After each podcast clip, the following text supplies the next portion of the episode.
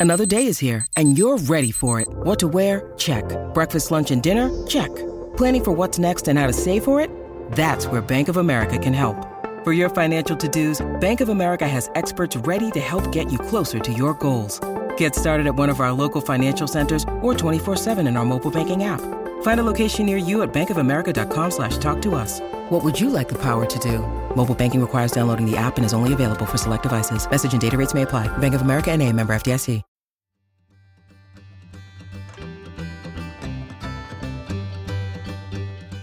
Welcome to As a Woman, Fertility Hormones and Beyond.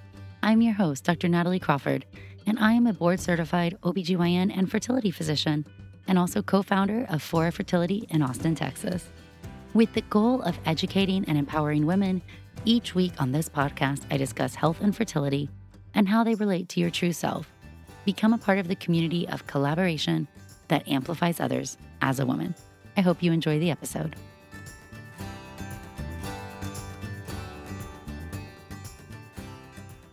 Welcome back to As a Woman. I'm your host, Dr. Natalie Crawford. Today, I'm going to break down some of those top fertility myths that you may have heard. We're going to talk about what is true, what is not true, and what I think you should know. These myths were all submitted on Instagram at Natalie Crawford MD, and I can't wait to dive into them all with you. But first, before we do, I want to talk about this week's fertility in the news. So, this week, I'm talking about something that was published by POPSUGAR. This article is called Viably Fertile. Patients are denied essential medication because of Roe versus Wade. And this is something that, as a doctor, I am hearing about all over the place. So, the take home message is that since the overturn of Roe, which was on June 25th, we have seen people who take a medication called methotrexate being denied. Now, methotrexate is a medication that can be used to end a pregnancy. It also is commonly used for treatment of ectopic pregnancies. And I've even taken methotrexate myself when I had an ectopic pregnancy. It saved my life. It allowed me to get pregnant again later, saved me from a big surgery, and saved me from the possibility of having a fallopian tube rupture. So I am very much a fan of being able to access medications. But outside of reproductive care, methotrexate is commonly used to treat autoimmune diseases. So, methotrexate is a folic acid antagonist, meaning it stops folic acid from being able to get into the cells. And what we have seen is that people are being turned down this medication because they're viably fertile. What does that even mean? Because they are theoretically capable of becoming pregnant. And so they're seeing that some doctors who are anti choice, let's use anti choice instead of pro life, doctors who are anti choice are refusing to prescribe the medications. So some doctors are not even giving it. Some pharmacists are refusing to fill the medication. And then, even from a corporate level, some pharmacists may have no problem with this, but their corporation has said that it is too risky to fill this medication, and they are no longer allowed to give it in an outpatient setting. We've even seen patients here in Austin be refused this medication, and one of the pharmacies here sent out flyers saying that they are no longer going to fill this medication. So, rheumatoid arthritis, lupus, these are autoimmune diseases that causes inflammation and it makes your immune system attack your joints. And it can also impact your muscles, your skin, your organs, and it can be really painful. And methotrexate keeps so many people in a state of such a high quality of life. It's a very effective treatment for some of these diseases. And it also is very commonly prescribed. So, up to 90% of patients who have rheumatoid arthritis will use this medication at some point of their life. So, even though the treatment for that medication may result in termination of a pregnancy or maybe abortifacient, as we like to say, could cause an abortion or could cause cells that are rapidly dividing to stop dividing. And a pregnancy is a rapidly dividing state we are seeing the downstream effects of Roe being overturned that people are being denied medications when they are not even pregnant. And so this is huge. And I think another way that we need to understand how reproductive care is so intertwined just into taking care of people who have a uterus. So the fear that you might cause an abortion or help somebody into pregnancy, even treat an ectopic pregnancy, which is an extremely known and successful treatment for early ectopic pregnancies, we are seeing fear and uncertainty and refusal. And this is scary. Ectopic pregnancy is one of the modern success stories of medicine. This used to be universally fatal, and now we have ways to detect it earlier and treat it without surgical intervention. That's huge.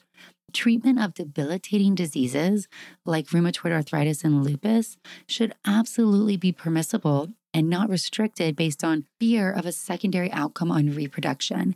When did the life of the patient and the quality of life and the risk of survival become less important than fear of theoretical harm in some of these cases of a pregnancy that doesn't even exist. This is mind boggling, scary, and dangerous. Politics has infiltrated medicine, and I really think we need to understand what these downstream effects are. We are likely to see certain laws come out against contraception and IUD access. We may see IVF restricted, and it's more than just reproductive care. It's really impacting the care of every single person who has reproductive organs that could carry a pregnancy. This is terrifying. So please be aware why autonomy of your own body is really so important. And when you have government regulation, we're going to see more and more stories like this. Okay, well, let's dive into some of these fertility myths, which you all submitted on my Instagram at Natalie Crawford MD, and some of them are really good. So I'm just going to go through and answer them. But before I do, I would like to make an announcement. I'm really excited to announce that the Enhance Your Natural Fertility course is going to be launched. This program has been over a year in the making, and I just want to give you the one minute spiel about why it exists and what it is. I see patients in my office every day who have infertility. I don't see patients who are trying to conceive naturally, and I have really limited time to talk about lifestyle interventions. Although I'm really a believer in your whole body and your health, and that the things that you do and the choices you make every day impact your body and they can impact your chance of success. And this is knowledge that I want to give to you. And I've been talking about this in all my free content for a really long time, but I've wanted to do it in a more organized fashion and a more intense learning program if this is something that you really want. And so, what it's going to be is 10 different modules walking you through in an order that I think is really helpful, learning more about your body, learning more about lifestyle and optimizing your fertility, and becoming a better advocate for yourself.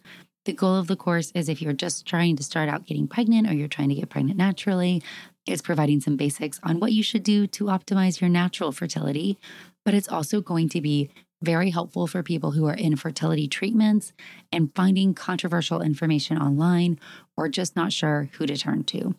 There will be monthly office hours where we can all get on a call together. So those will be group calls.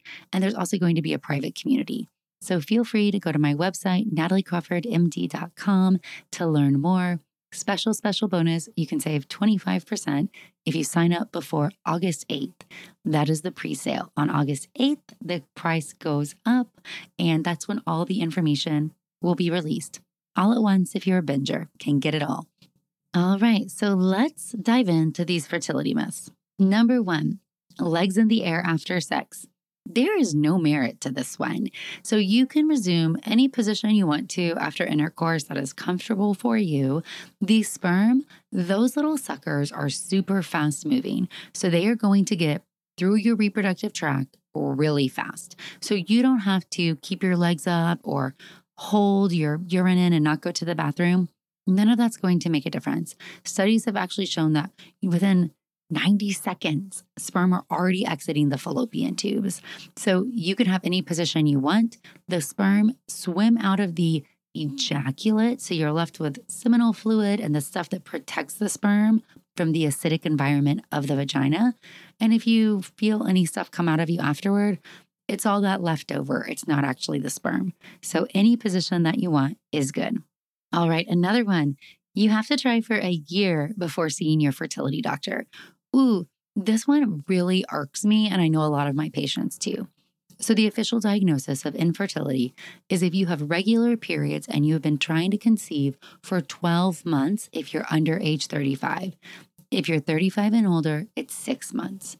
So, those are the time frames at the latest where you should be seeing a fertility doctor or having a fertility evaluation done by your OBGYN. You can always ask for an evaluation sooner, and there's some cases where you should. Number one, if your periods are irregular, don't just try. You need to get help immediately and get an evaluation.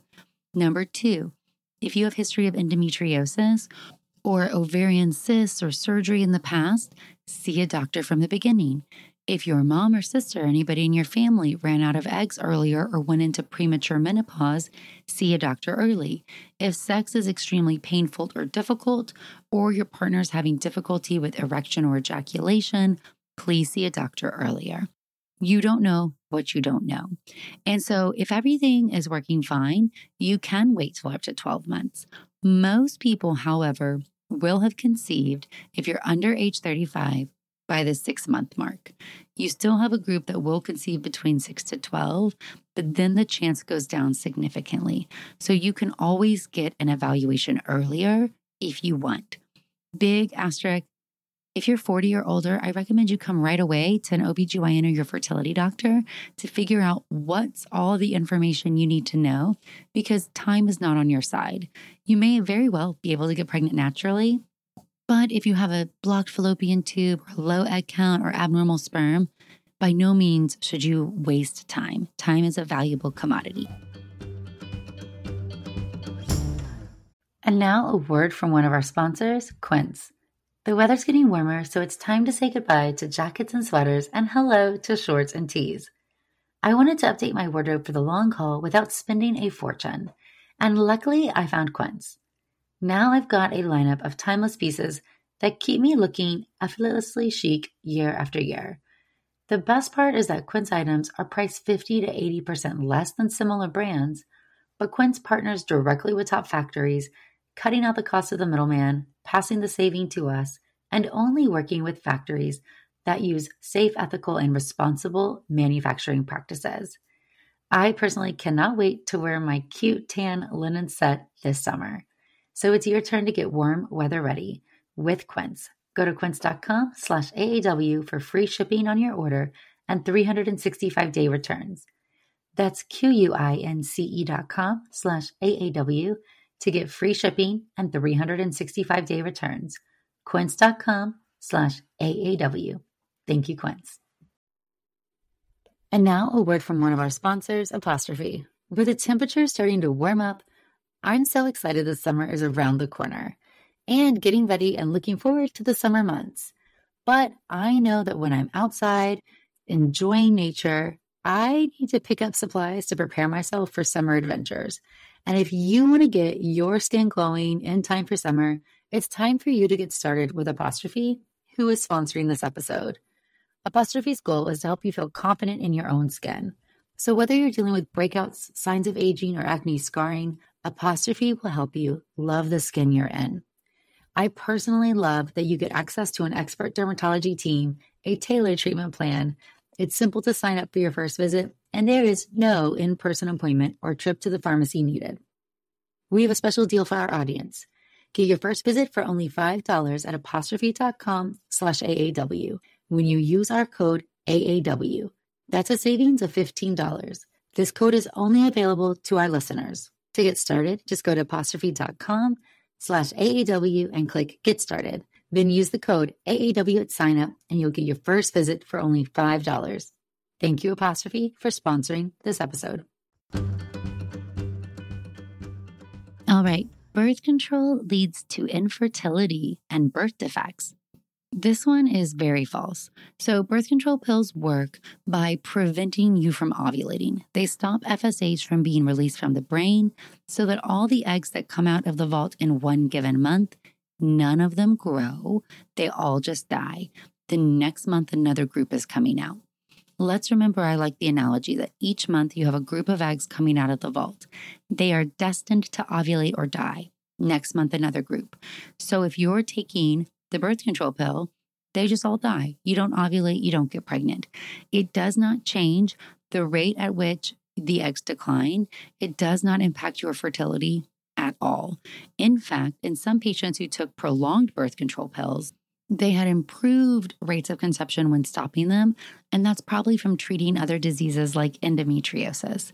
So, if birth control pills are your contraceptive of choice, you do not need to be worried about causing infertility. And they do not cause birth defects. I don't know where that has come from, but they also do not cause future birth defects. So, no risk there.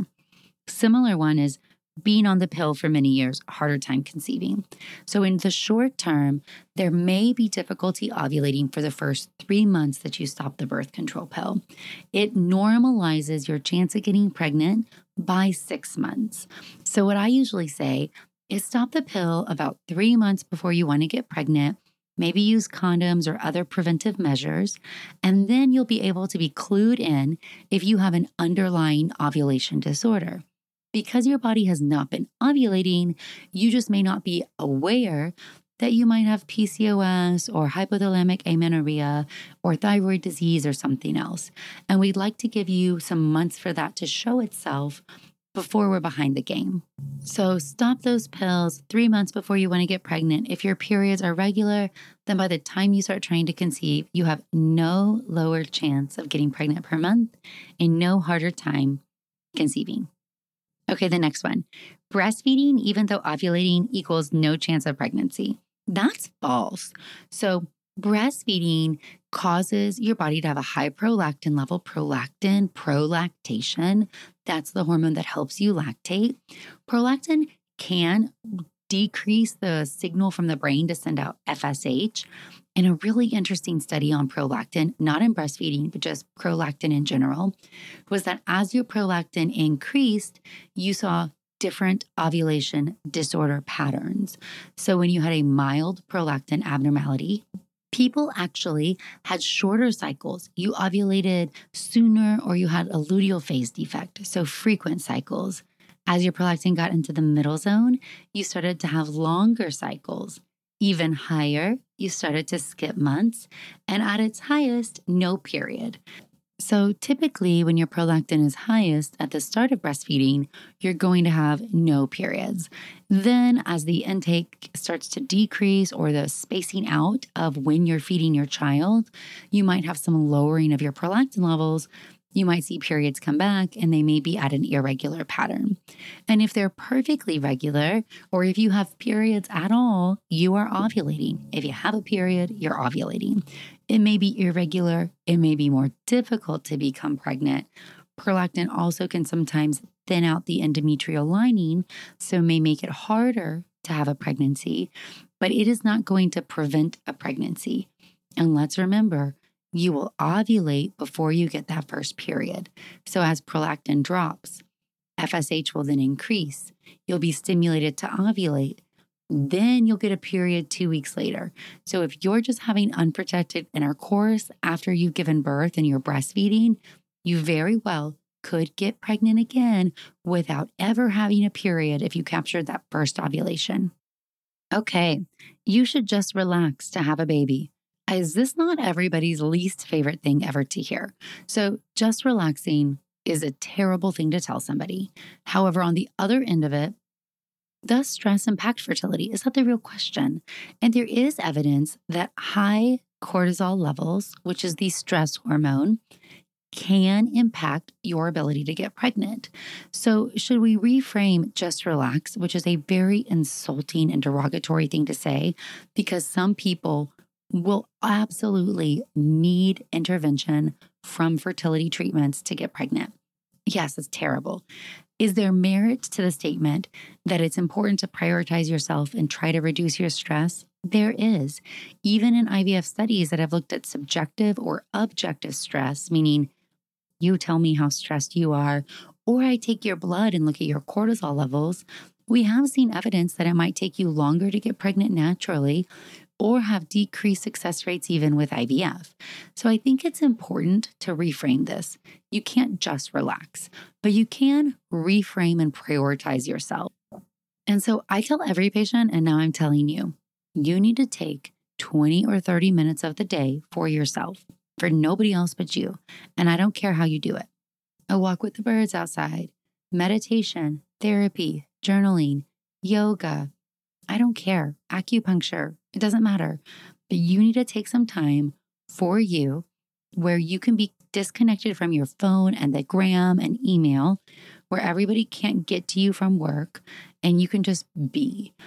And that's really is important. And that really can drop some of those stress hormone downs.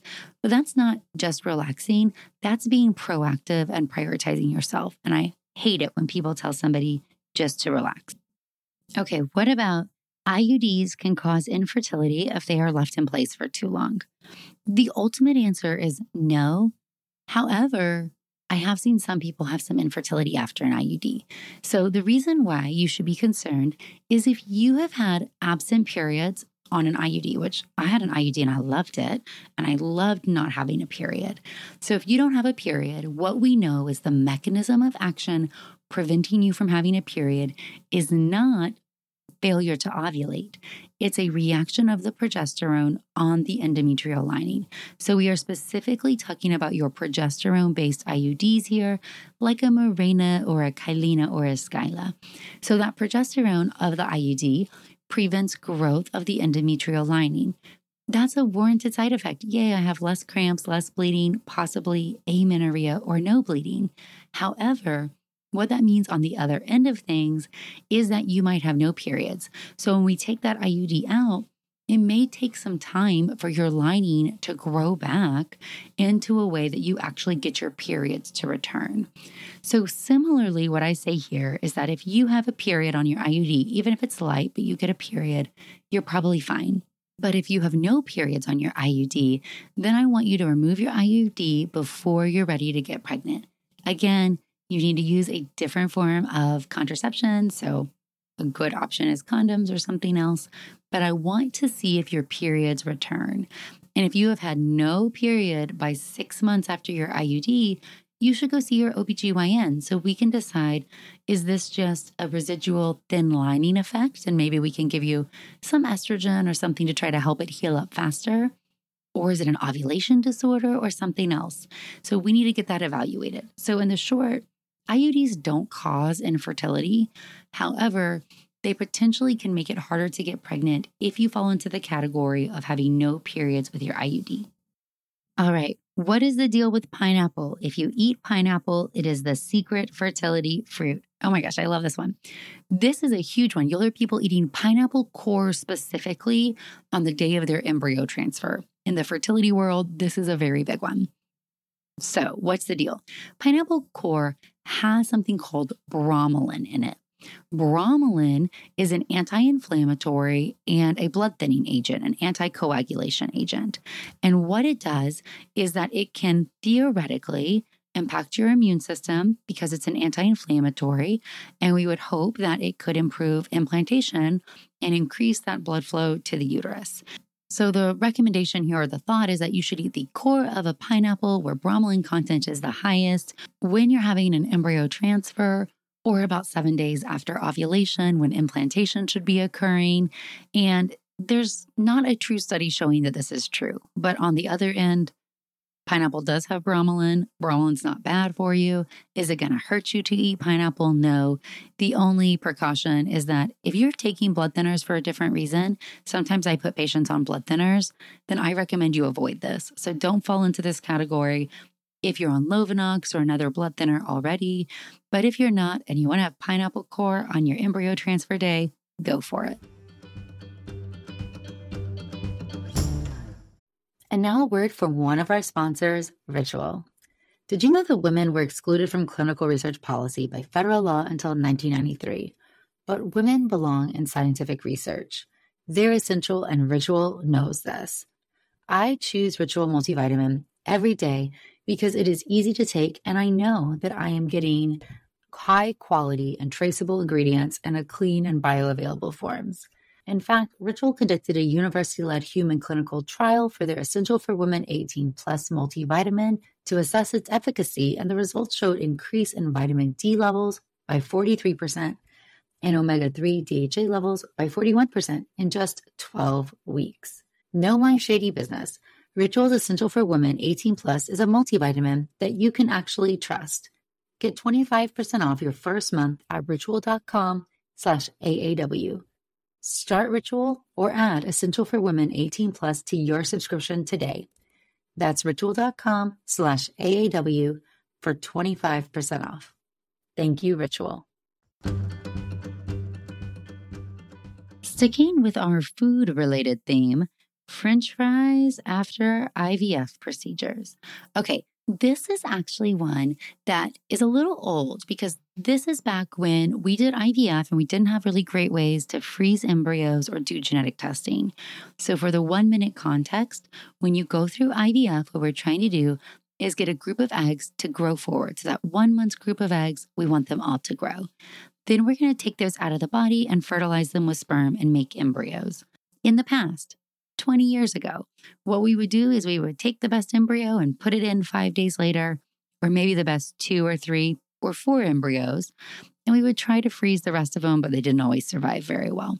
When you do a fresh embryo transfer, that's what it's called when an embryo is never frozen, you had higher rates of something called ovarian hyperstimulation syndrome. This is where the high estrogen made from all of those eggs changes how your blood vessels are causes the water component of the blood vessels to leak out. You get fluid on your abdomen and in your lungs. That's called ascites or pulmonary effusion. And this can also cause your blood to get thicker. It can cause you to have kidney problems. It can cause blood clots. You can get real sick and in the hospital. OHSS is a thing that does not happen very commonly now because we can trigger different. So we run cycles differently. And we don't do very many fresh transfers, especially not in patients who are high risk. However, back when we used to, and you would have your egg retrieval, what we would want to do is know that that's the time when your estrogen is peaking. You wanted to take in salty foods because salt helps keep the water. So if you ate those McDonald's french fries, your blood would be saltier. That water component would stay in your blood more and not leak out as much. Same thing with electrolyte rich fluids like Gatorade or Pedialyte. And so that is where the eat McDonald's french fries on the day of your egg retrieval came from because it was trying to prevent OHSS. But I have tons of patients who still want to go grab french fries because they are yummy and there's no reason why you can't. So it's not going to hurt you to go have french fries on the day of your egg retrieval. And in fact, comforting food is always recommended after you get anesthesia. But now you know where that comes from. A doctor at my clinic keeps pushing the keto diet or the carnivore diet, saying that plants are causing infertility. Well, that's bonkers. All studies so far have shown that eating more vegetable based protein over animal based protein is advantageous for trying to conceive on multiple parameters, improving ovulation, egg quality, and embryo quality. Studies looking at meat have shown that red meat, particularly, has been associated with poorer embryo development. So I don't know what this doctor is talking about. There is some evidence that being in ketosis, which can happen when you restrict carbohydrates or you restrict your eating interval, so sometimes intermittent fasting, where you avoid food in the mornings, can potentially be helpful if you're trying to lose weight. So sometimes dropping inflammation or losing a little bit of weight, a ketosis based diet may help you achieve that short term. These type of diets have not been sustainable and also have not been beneficial if you're trying to go through IVF or fertility treatments and also potentially could be harmful to embryos. Ketosis is not a natural state, a nourishing state for your body. All right, up next. Soy milk is bad for you. Okay, I have a whole episode on soy infertility. So even though I'm addressing this here, the take home message is that soy is not bad for you. It got a bad reputation because it's a phytoestrogen, but you can go listen to the entire episode. It's just from last month. It is a little science heavy, so just there's your warning. But I really dive into some of the studies showing you that soy is not harmful, and diets that are high in soy actually have improved fertility rates. So if you are a soy consumer like I am, do so without fear. Up next, you can't have any coffee when you're pregnant or trying to conceive. Well, that is just false. So, there were some studies looking in the past that high caffeine levels may be associated with miscarriage.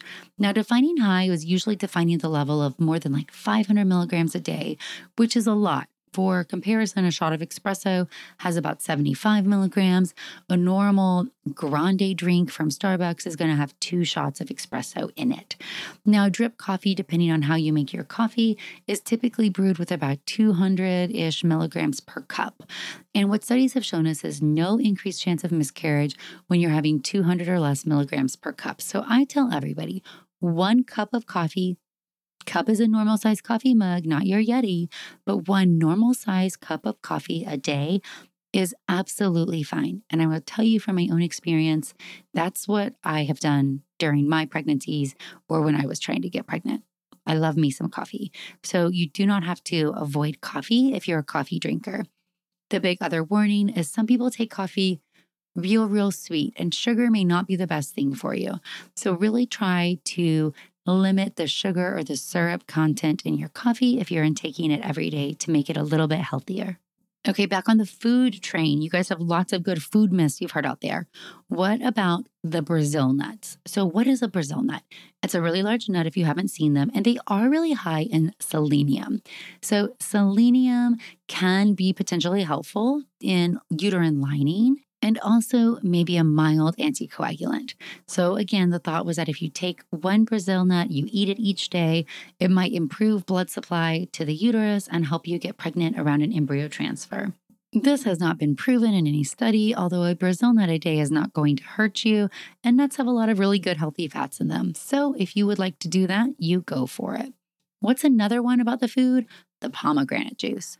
So, this one's a little bit different it is that you should have pom juice before or around ovulation or around implantation. So similar, but the kind of rumor here is that it's going to help you. What is pomegranate juice? It's really rich in antioxidants. And so antioxidants can help attack free radicals. We know that inflammation is bad for both ovulation, fertilization, early embryo development, and implantation. So the thought is if you drink pomegranate juice in that time period from ovulation to implantation, you will improve your chances of getting pregnant. Again, not proven in any study, but it's not going to hurt you if you like pomegranate juice. Of note, there was one study that showed that antioxidants in sperm could improve sperm quality. And so we recommend antioxidants when men have abnormal semen parameters, but things like blackberries, blueberries, walnuts, they all have good antioxidants in them as well, in addition to pomegranate juice. You guys are making me laugh. I was told to do bicycle kicks by a friend to get the sperm to the right spot while trying to conceive. I just have a mental image of this at this moment and I'm dying.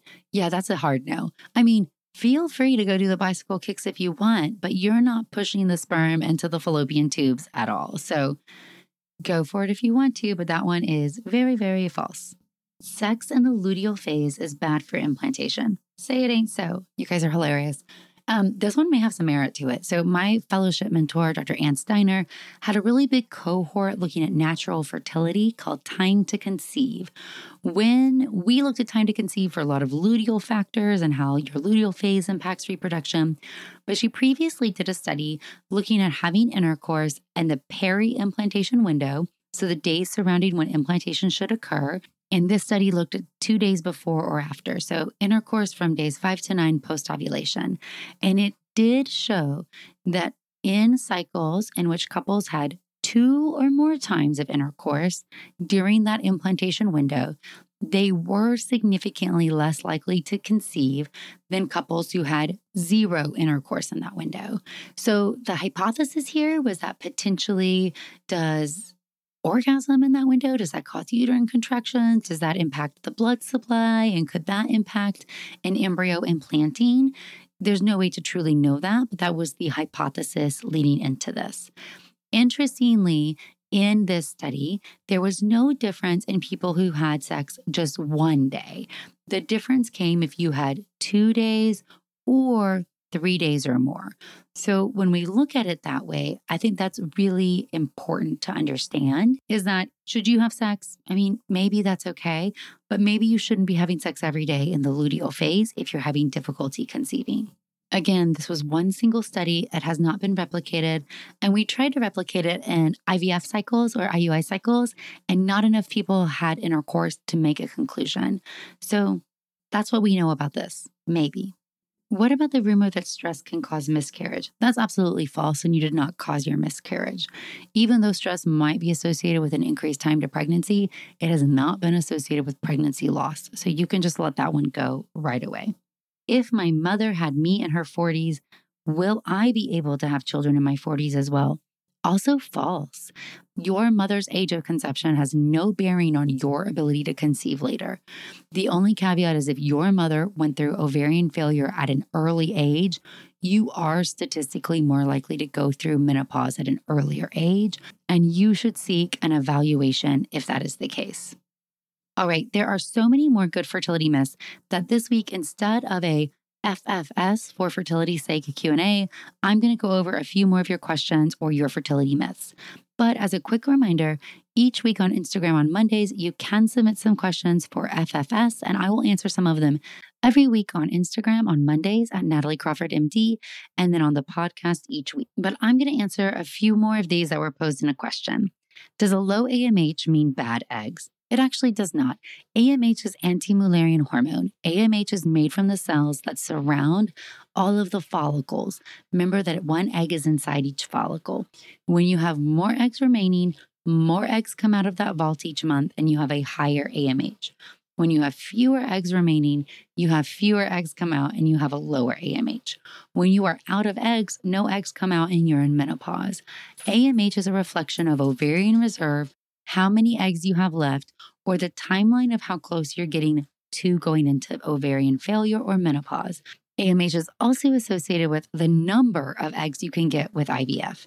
AMH is not associated with your ability to conceive naturally because naturally your body doesn't care how many eggs come out of the vault. It only cares about how many you have ovulating in a given month. Also, AMH is not associated with poor egg quality. And good studies have shown that even if you have fewer eggs, your quality is still number one, directed by your age. Getting pregnant will treat and cure my endometriosis. So, if we think about this, that is Maybe. I do see some patients say that after a pregnancy, their endometriosis symptoms are different. Endometriosis is where you have endometrial like tissue. The endometrium is the lining of the uterus outside your uterus, and it can cause inflammation. And remember, inflammation is toxic and makes it harder to conceive. However, Pregnancy is a very high progesterone state, and progesterone counters these inflammatory markers that those tissue makes. So, in theory, a pregnancy with a really high prolonged progesterone state might improve your endometriosis symptoms. And I've seen some people tell me that after they've gone through treatment. The next one is that IVF always equals a baby. And I have seen this a lot. However, what I really want to think about here is that this is false. IVF is a really good and effective way to get pregnant. It is most dictated by how many eggs you have and your age. It is by no means a guarantee. And so, people who view it as such, I'll just keep trying or I'll wait or I can do IVF at any time, that's just false. Most clinics also have a cutoff where at some point your age will become such that you won't have any genetically normal eggs left and you won't even be able to cycle for IVF.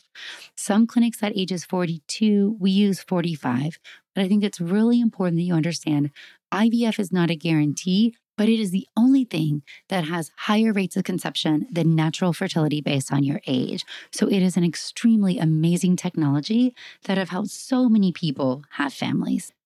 All right, what about do I need a detox from my birth control before I start trying to get pregnant?